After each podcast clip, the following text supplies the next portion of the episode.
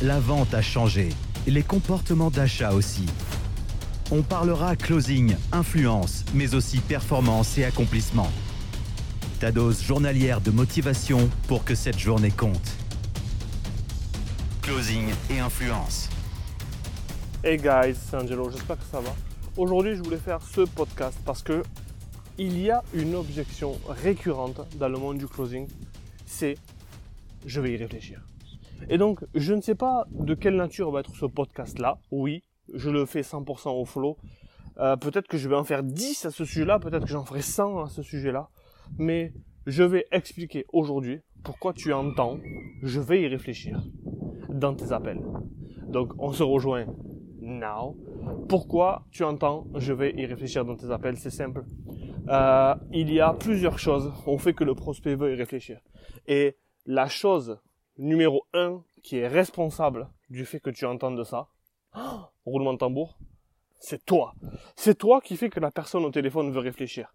Dans ta prise de leadership, dans ta façon de planter le cadre, dans ta façon d'être, dans tout ce que tu dis, tu donnes à réfléchir. Parce que tu n'as pas inséré, tu n'as pas ensemencé la certitude dans l'esprit de ton prospect.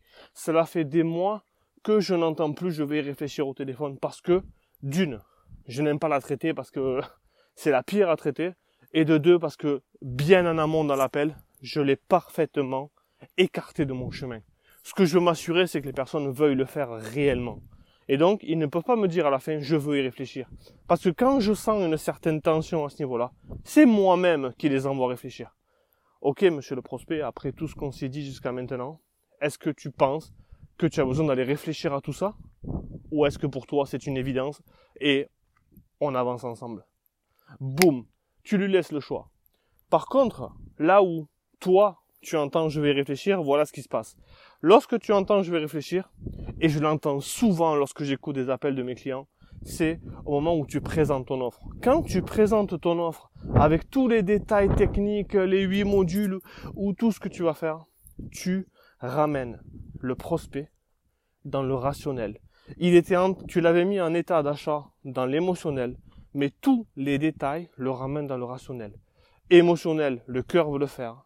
Rationnel, sa tête lui ramène tout ce qu'il ne peut pas faire. Et donc, si tu essayes de closer quelqu'un sur le rationnel, tu ne le closeras pas. Tout simplement. Donc, plus tu vas donner des détails, et plus tu vas éloigner le prospect de la fenêtre d'achat. La fameuse fenêtre d'achat, donc peut-être que je ferai un podcast là-dessus. Donc, si tu m'écoutes ce matin et que tu as des calls qui arrivent, essaie de garder les choses simples. Si le prospect a besoin de précision, il te le demandera. Ou elle te le demandera. Elle te demandera de préciser.